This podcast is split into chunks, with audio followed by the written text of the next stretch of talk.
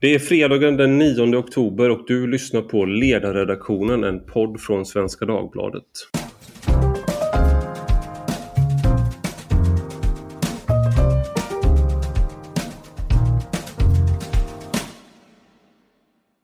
Jag heter Ivar Arpi och idag ska vi prata om de apatiska flyktingbarnen. Och det här var ju någonting som vi, de flesta av oss eh, som, som fanns till på 90-talet och 00-talet eh, hörde talas om. Eh, och barn som i väntan på att få asyl blev apatiska.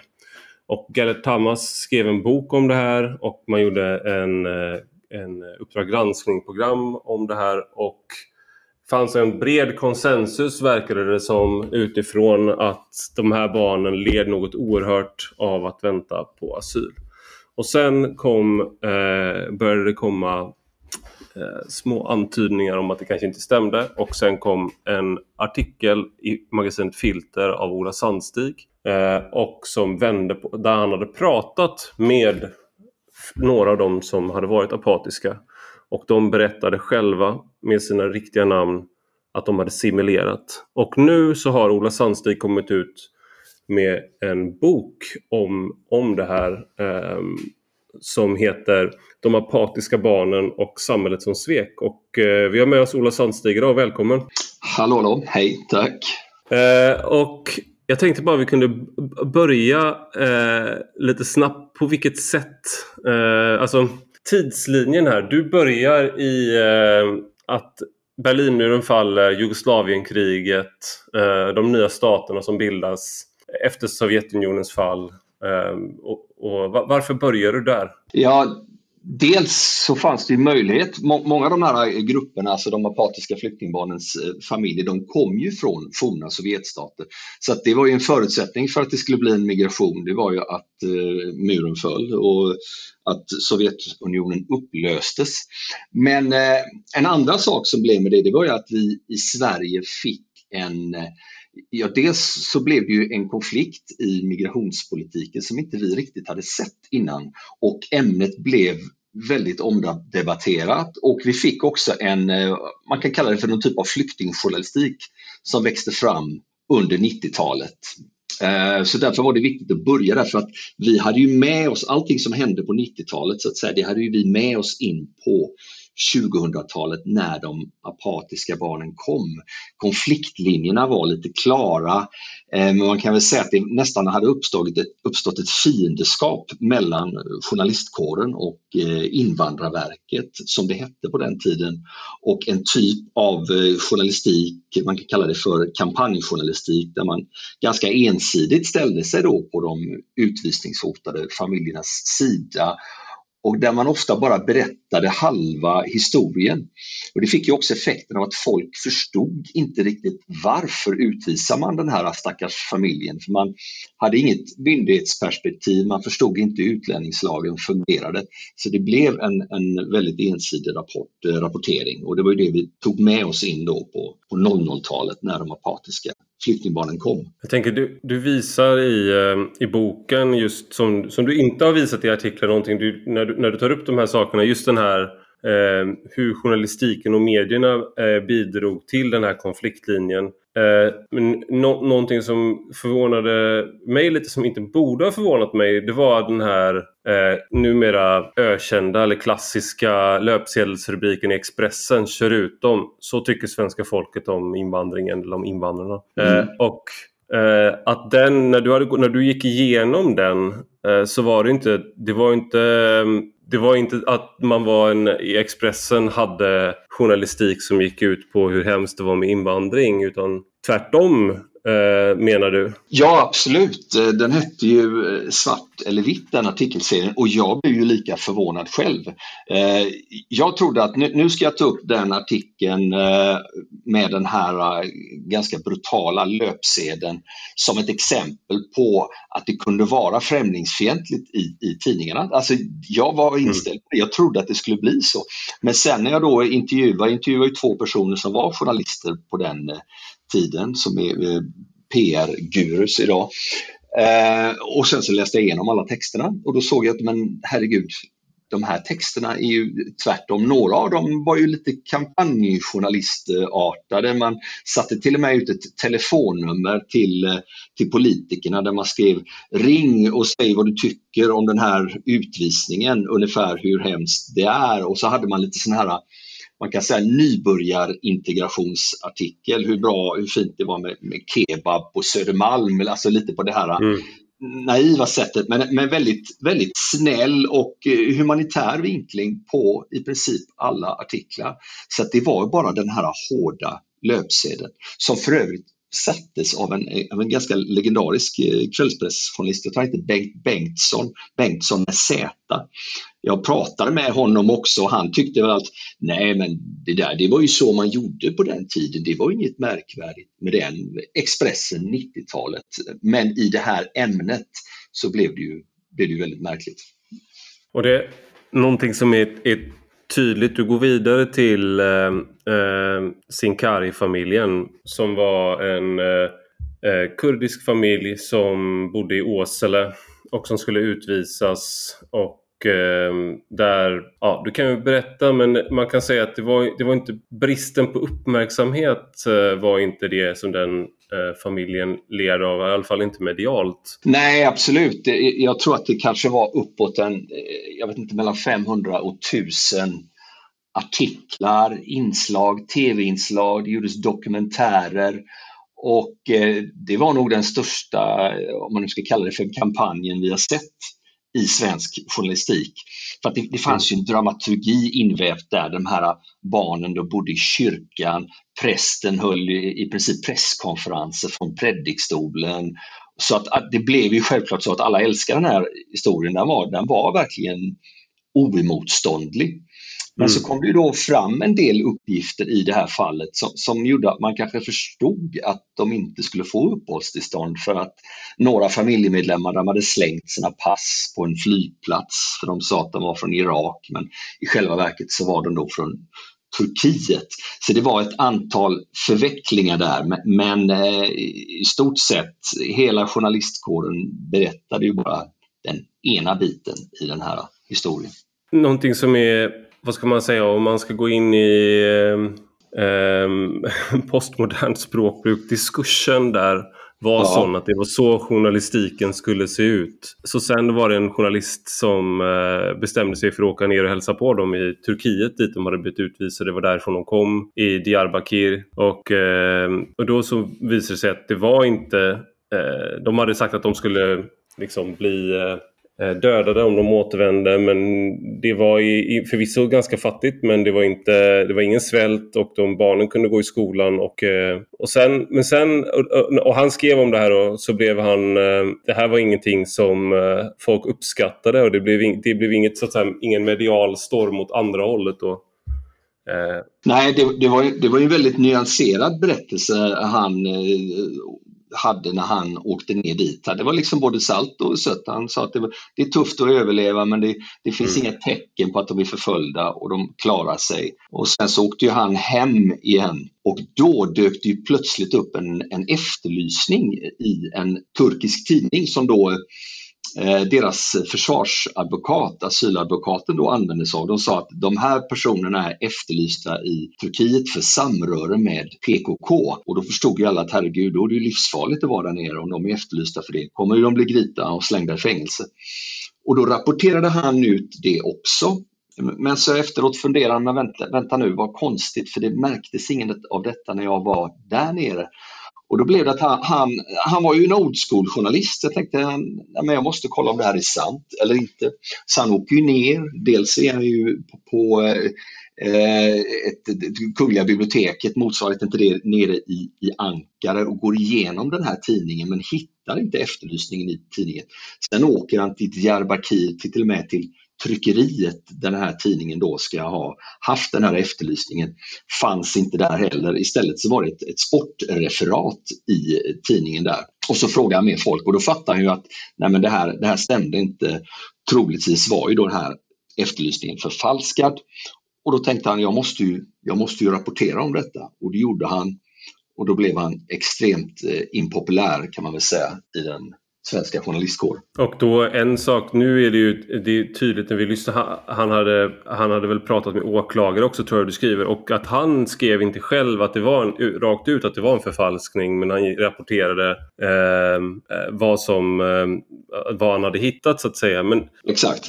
Och det, det här är ju så här Eh, hur journalistiken då, man är Invandrarverket blir på något sätt, det som idag är Migrationsverket, det blir på något sätt fienden för, för medierna. Och man skriver om de här familjerna som ska utvisas och eh, ehm, det, här, det, var ju, det är andra saker med, med den här som du tar upp, till exempel att Invandrarverket eh, började utreda när man har ljugit om sin identitet eh, och om man då ska bli utvisad på grund av det, att man startar ett sådant projekt. Um... Ja, det är exakt. Eh, det, det stämmer, det, det kallas ju då för återkallande projektet. För då har de upptäckt att många sökte helt enkelt asyl under falsk identitet. Och eh, jag menar, dels var det ett brott mot utlänningslagen och sen så jobbar man på Invandrarverket naturligtvis så, så bygger asylpolitiken på att rätt person ska få eh, asyl. Eh, och de drog igång det här och det blev ju så fruktansvärt kritiserat av eh, journalistkåren och de blev jämförda med eh, nazister. Alltså, det, det, var, jag hade faktiskt ingen aning om det när jag gick in och läste här med att den här, det man då brukar kalla för brunsmetning, att det förekom redan då. Och då var det Migrationsverket eller Invandrarverket och de eh, handläggarna som då fick stå ut med det här och de var ju, eh, de var ju väldigt, väldigt hårt ansatta kan man säga. Jag tänkte att jag ska läsa upp och det var Niklas Ekdahl som då var på Expressen som skrev eh, att det här var... Man behöver inte vara paranoid för att få associationer till Nazityskland där ariska 4, 6, 8 barnsmödrar fick medaljen Die Deutsche Mutter samtidigt som judar och zigenare skulle bort. Uh, och det där är ju, vad ska man säga, man, man kan ju så här uh, lite uppgivet skoja om att det här med 30-talet alltid håller på att börja. Mm. Men det, där, det här är inte 30-talet som börjar, det här är ju liksom han, Niklas Ekdahl är ju redan i, han är ju förintelselägret så att säga. Eh... Ja, Ja, lite, lite där. Eh, jag, jag, tror det var så han skrev det där, jag tror att det hade varit också, dels hade det varit några uppmärksammade utvisningar och så tror jag att det, var, det hade varit någon som tog sitt liv, någon eh, eh, asylsökande. Så jag tror att förmodligen så var väl han så uppeldad då när mm. det här återkallande projektet kom igång så att det var liksom bara en stor magsyra som han hade byggt upp där som då eh, Migrationsverket eller Invandrarverket fick klä skott för till sin stora förskräckelse. Då. Och det, sen eh, någonting som du också tar upp direkt efter det här jag, är det här projekt Argus Ja. Eh, och det är efter den vakande jätten Argus som enligt grekiska mytologin har hundra ögon. Eh, och det handlade då om asylfusk eh, och man skulle reda ut det och byggde på tips från allmänheten och som skulle kontrolleras av en granskningsgrupp. Mm. Det handlar om skenäktenskap, illegal vistelse i landet och dubbla identiteter. Och då är, det här är fortfarande på, på 90-talet. Mm. Och det där var ju någonting då som, man, som de gjorde och de producerade en rapport. Eh, vad hände med den rapporten? Ja, när den rapporten kom ut. Eh, jag, jag, tror att eh, jag vet när jag pratade med dem på eh, Invandrarverket och de tyckte att det, här, att det var en väldigt bra rapport. Den var ganska gedigen och det handlar mycket om folkbokföringsfusk och identitetsfusk som man ju då nu 20 år senare diskuterar jättemycket. Men vad, vad TT gjorde, det var att de citerade en advokat som tyckte att det här var som ett, något sorts Sovjetsystem, det var ett angiverisystem. Man hade ju en telefonlinje där folk fick, fick ringa in och tipsa. Så den fick ju jättemycket kritik. Eh, man kan säga så här, kritik by proxy. Journalist intervjuar någon man vet är jättekritisk. Man tar den kritiska kommentaren och gör en rubrik av den. Och det var väl ganska givet att en eh, asyladvokat som faktiskt eh, lever på detta kritiserade rapporten. Så att den, ja, den kom ut och glömdes bort. Den har väl citerats någon enstaka gång. Den blev nästan mytologisk själv faktiskt, lite som, som Argus. För jag tror att Sverigedemokraterna typ hade den på sin hemsida och den fanns på Flashback. Och, ja, mm. vet, folk, folk, diskuterade det här och den, den, den mörkade Argus-rapporten. den, den, var inte mörkad var den inte, men, men det var väl någonting som, som skuffades undan och till och med jag har ju pratat med flera av dem som var med då och även politikerna tyckte att den var jobbig den här rapporten. De, de, mm. de, de ville inte riktigt ha med den att göra. Jag blandar ihop här för jag vet att återkallande projektet eh, den rapporten är idag omöjlig eh, att hitta. Den finns inte diarieförd och den är, finns inte i regeringens arkiv, inte på Riksarkivet, inte på Migrationsverket.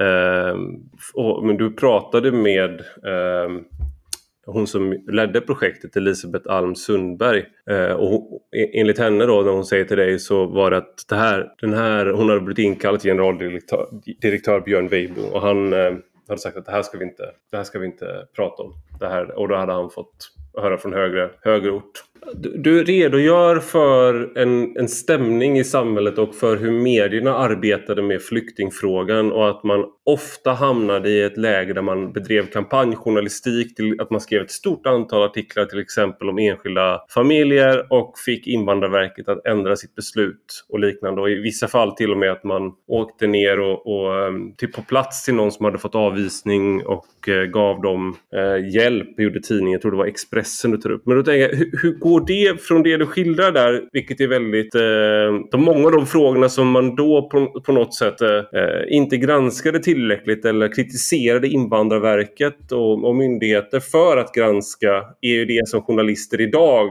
granskar jättemycket. Mm. Eh, och, och, då, och liksom, varför har man inte gjort någonting med identitetsfusket till exempel? Men jag tänker, hur, hur går det där över då till de apatiska barnen och varför det blev som det blev i det fallet? Eh, det finns ett par orsaker till det.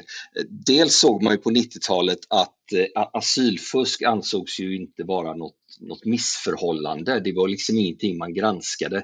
Det var, man såg mellan fingrarna på det. För det är klart att man var medveten om att, att vissa av de här familjerna man kanske då hjälpte via kampanjjournalistiken inte hade hundraprocentiga ansökningar. Eh, och sen så dök ju även det här upp med humanitära skäl. Det är en ganska viktig del för att Många av de här familjerna fick ju avslag från början men sen hade de då varit så länge i landet att Eh, många psykiater och läkare kanske tyckte att barnen eh, led av att vara i det här eh, limbot och vissa av barnen kanske blev lite sjuka.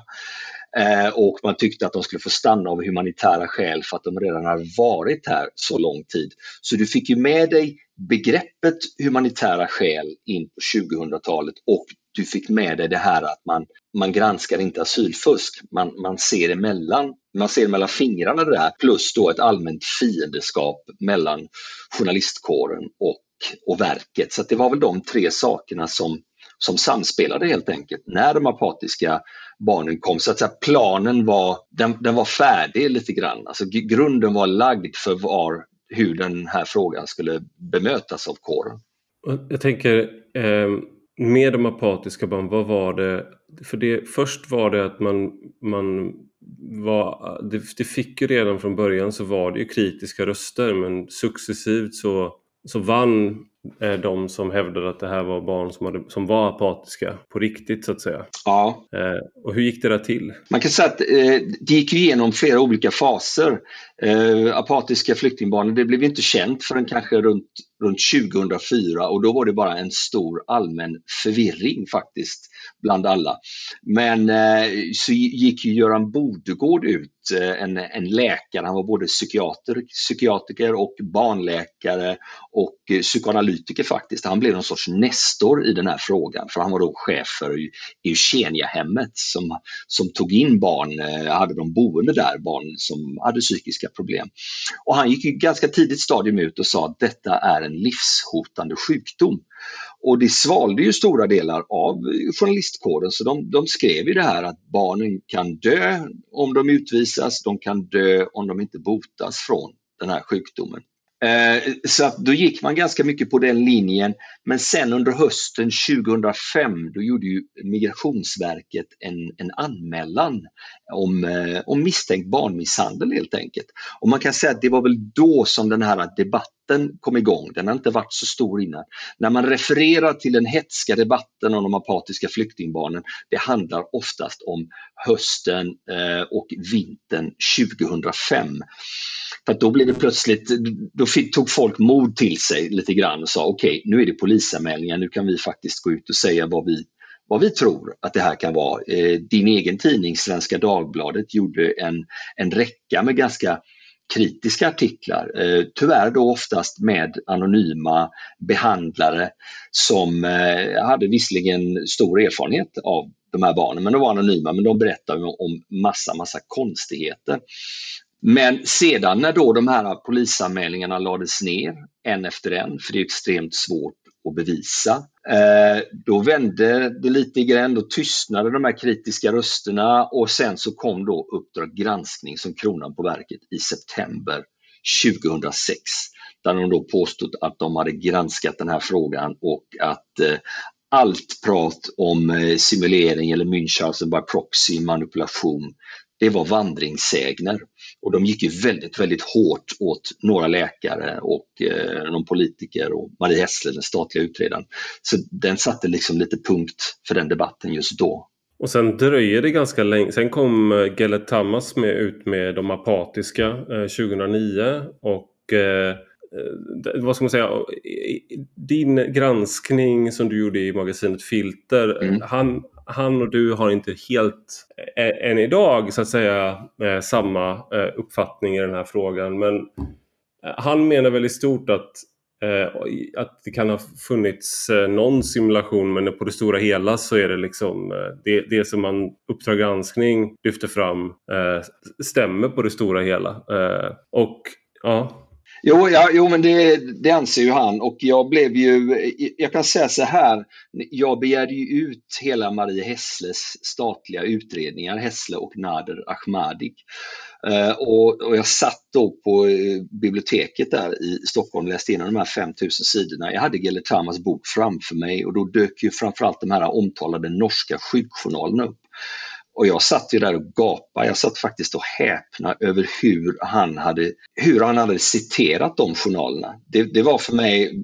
Va, vad innebär de? Va, vad var det de visade? Du har ju sex barn där som Norge tar hand om och ett, ett par av dem blir ju mycket, mycket bättre genom att man separerar dem från föräldrarna.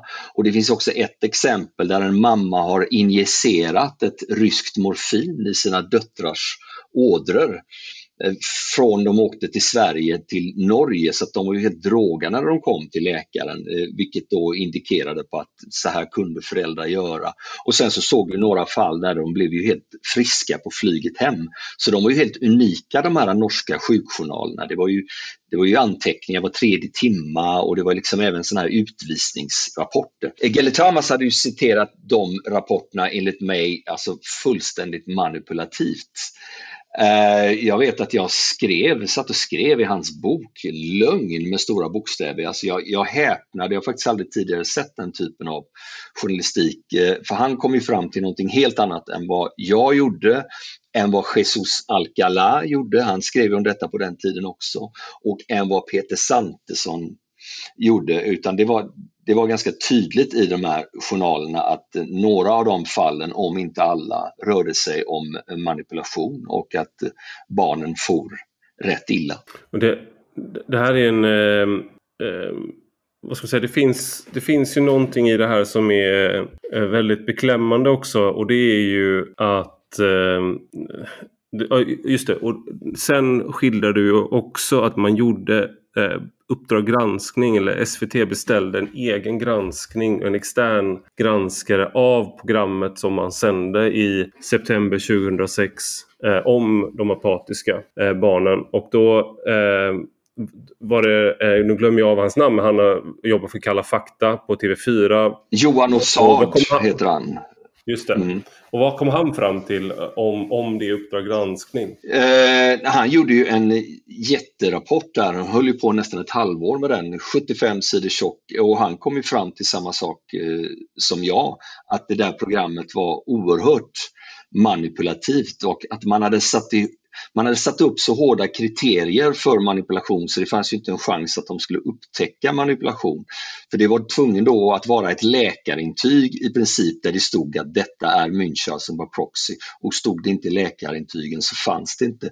Så att det var en rejäl sågning kan man säga som eh, Ossad gjorde av programmet och eh, gav ju även därigenom eh, mitt reportage rätt. Ja, det, det, man tänker också, det finns ju vissa likheter här med... Eh, alltså jag ska också bara säga det för, för den som inte vet att Alltså du, du, du intervjuar ju eh, människor som är beredda, som träder fram med sina egna namn och det var ju också eh, det var ju det som gjorde ditt reportage i Filter så oerhört starkt också att de som trädde fram med sina egna namn och berättade sina egna historier som hade varit så kallade apatiska på grund av sina föräldrar. Mm.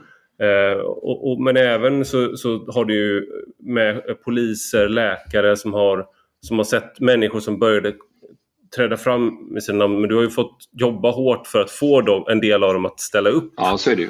Eh, men någonting som, som också är intressant här är ju hur man, man, kan jäm, man kommer att tänka på Thomas Quick-fallet eh, och Hannes Råstam och Dan Josefssons eh, böcker om, om, eh, om Thomas Quick. Att, liksom, hur, eh, hur teorier om hur människan fungerar som saknar liksom, evidens eh, blir väldigt vägledande för eh, liksom, samhällsdebatten och människor blir väldigt rädda för att ifrågasätta och det får otroligt inflytande över statens sätt och han, samhällets sätt att hantera. Mm. Eh, ja, de apatiska barnen i det här fallet med om Münchhausen. Eh, här, här att just själva diagnosen att vara ett, ett apatiskt flyktbarn, flyktingbarn tar ju du upp då att det har ju varit folk som har kritiserat till exempel och sagt att varför då om, om, skälet är PTSD mm. varför drabbas inte eh, barn som har dokumenterat PTSD och har fruktansvärda upplevelser i bagaget, till exempel från forna kriget i Jugoslavien. Varför drabbas inte de av mm.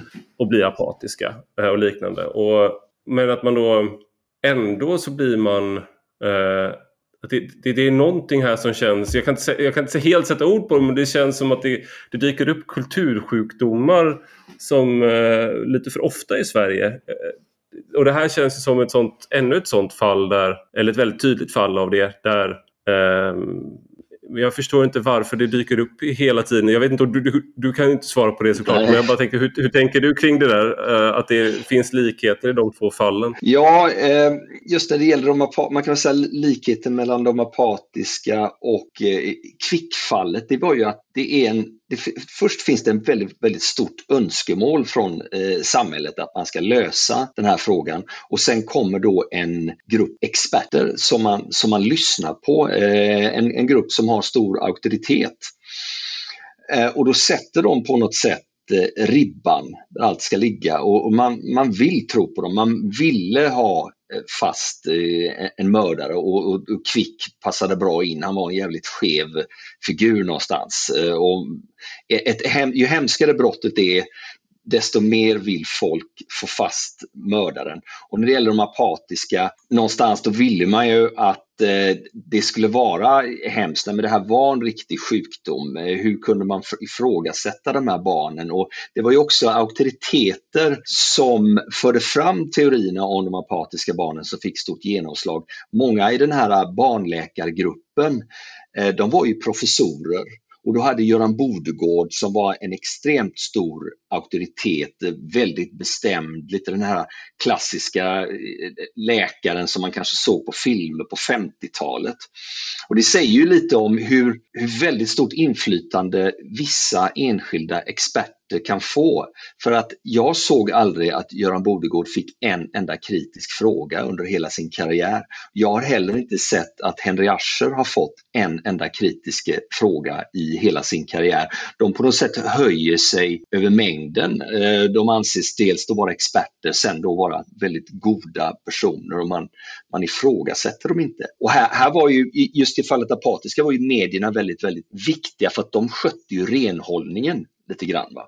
Var det någon som kom med en annan åsikt eller andra erfarenheter ska vi säga, så var det ju väldigt stora risker för att de skulle bli uthängda, de skulle hamna i ett drev. Så att de, de blev ju verkligen tystade när journalistkåren helt och hållet ställde sig på barnläkarkårens sida, på Bodegårds sida och till slut vågade då ingen säga. Och jag tror, att, jag tror att vi i Sverige har ett väldigt, väldigt starkt grupptänk. Alltså att vi har vi vill ha konsensus. Eh, man pratar om att vi är individualister men jag kan inte hålla med om det. Jag tycker inte att vi är individualister alls utan vi är någon sorts gruppstats individualister. Jag, ändå, jag har bott utomlands, i, jag har bott i Spanien, jag har bott i andra länder och jag tycker att det var inte så där. Man, man kan diskutera frågor mer, mer öppet. Jag tror inte att du behöver åka mer än över gränsen till, till Danmark, till Norge, till Finland. Så är det inte så. Men jag förstår inte, ännu inte riktigt varför.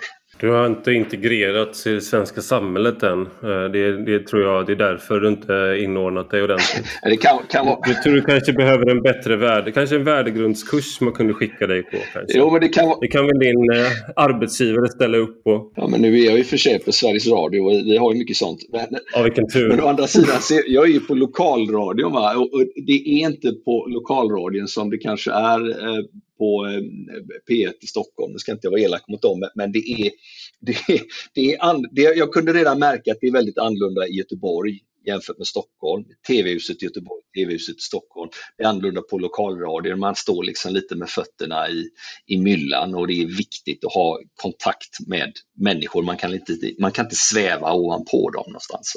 Jag tänk, tänk också, du, du fick faktiskt träffa äh, det, Göran Bodegård och prata med honom för han hade ringt och skällt på dig efter ditt reportage eh, och, och sen eh, och tyckte att det var undermåligt och att du borde ha pratat med honom. Eh, men sen så fick ni ändå till en träff till slut. Ja, vi, vi, fick ju det. det var, han är ju väldigt, väldigt speciell. Och det var, det var inte så att han tyckte att mitt reportage var, var dåligt. Han tyckte att det kom fram mängder av intressanta saker och han sa, mm. han kände igen det här med barn som hade blivit manipulerade av sina föräldrar och skadade av sina föräldrars ambitioner, tror han uttryckte det. Och jag höll på att sätta halsen här och tänkte, vad vet han om detta? Men han tyckte då självklart att jag skulle ringt honom, han skulle få vara expert i alla de här olika ämnena. Så han, han, mm. han var ju lite otrevlig kan man väl säga, men samtidigt lite rolig någonstans. Och till sist, mm. efter många månader, fick vi till det här mötet.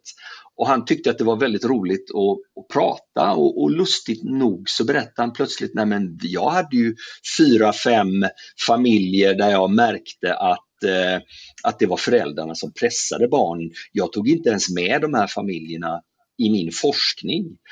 Uh, och jag blev jätteförvånad. Va? Jag sa, varför sa du ingenting då? Nej, ja. men jag, det blev inte så. Jag funderade, vi funderade på att skriva ihop någonting, men det skulle bara krångla till allting, tyckte ju han. Så att den, den, bland de avslutande frågor jag ställde till honom, det var så här, men vi fick ju alltså flera hundra sådana här fall. Tror du mm. att det här berodde delvis, eller att manipulation var en av orsakerna? Ja, ja, absolut, sa han. Mm. Och jag menar, självklart har han ju då backat oerhört mycket, även om han fortfarande då tror på att det, fanns en, att det finns en riktig sjukdom, eller fanns då eftersom mm. han, han, han dog ju faktiskt eh, tre veckor efter jag hade varit hos honom. Det är en väldigt, eh, vad ska man säga, det är, det är en, du sätter punkt för boken där och det är eh, väldigt eh, liksom drabbande. Men då att eh, han ändå ger rätt där. Men jag tänkte, jag skulle bara, innan jag släpper det så tänkte jag bara, du har fått kritik för att eh, i tidningen Arbetet bland annat mm. så läste jag att eh, du har inte intervjuat eh, något barn som har varit apatiskt på riktigt. Eh, och att det är en brist i din bok. Eh, jag kommer på, eftersom jag är ledarskribent så, så, har jag kommit på flera, flera sätt att svara på det. Men jag tänkte att du skulle få svara på hur du, hur du tänker på det. Ja, ja eh, man kan säga, dels så är jag ju väldigt skeptisk mot eh, det här syndromet överhuvudtaget. Jag är tveksam på om det finns. Men jag har ju sökt både andra barn och andra föräldrar. Jag har ringt. Men det är ju ingen som har velat ställa upp Eh, det har varit mm. barn som kanske har varit med i någon intervju i någon annan tidning och det har varit barn som jag har upptäckt i olika domar och sådär. Men ingen vill vara med. Jag har haft ett lite kortare samtal med någon. Hon, hon eh, hade flyttat från Sverige för hon tyckte alltså det hade gått 15 år och hon hade fortfarande inte bearbetat detta. Hon sa att det var så fruktansvärt mm. och eh, jag vill inte vara galjonsfigur för de apatiska barnen. Så, men så sa hon, men jag, jag var sjuk, sa hon, ja, men, men inget mer, inget mer. Och så är det alltid mm. i alla samtalen och så har ju varit problemet med forskningen också, det är ingen som vill ställa upp. Så att eh, jag har försökt, eh, definitivt, eh, och skulle mm. gärna vilja träffa någon och då skulle jag ju även ställa de här kritiska följdfrågorna för många av de här, de kanske var tio år gamla, vet de mm. egentligen vad som hände? De kanske ja. tror idag att de var sjuka på riktigt men det kan ju lika gärna ha varit någonting annat. Eh, så att det är väl det svaret. Men jag har fortfarande en eh, dröm om att hitta några föräldrar och intervjua men jag tror kanske jag måste åka typ till Kazakstan eller Armenien eller någonting och, och hitta dem där mm. för att det finns en risk du kan bli av med ditt uppehållstillstånd till exempel. Eh, och eh, du vill gärna inte träda fram och säga att nej men vi, vi misshandlade vårt barn för att få uppehållstillstånd eller vi, vi lurade. Det säger man ju inte. Den historien jag i så fall skulle få det är ju den att eh, jag var jättesjuk och vårt barn var jättesjukt och det var hemskt. Men om jag skulle börja ställa följdfrågor där så skulle det bli problem. Men jag har ju faktiskt med en familj i första kapitlet mm. som har ett barn som ligger ner. Ja. Just det. Ja. Så att eh, en familj har jag träffat med barn som ligger ner och de har inte jag liksom, de ifrågasatte inte jag när jag var där utan jag, jag tänkte att jag, jag bara besöker dem och skriver om det som man upplever. Um, stort tack för att du var med oss idag Ola Sandstig som har skrivit De apatiska barnen uh, som kom ut häromdagen. Uh, och Stort tack till dig som har lyssnat. Eh, om du har några frågor så får du gärna mejla oss på ledarsidan snabela svd.se. Tack och hej!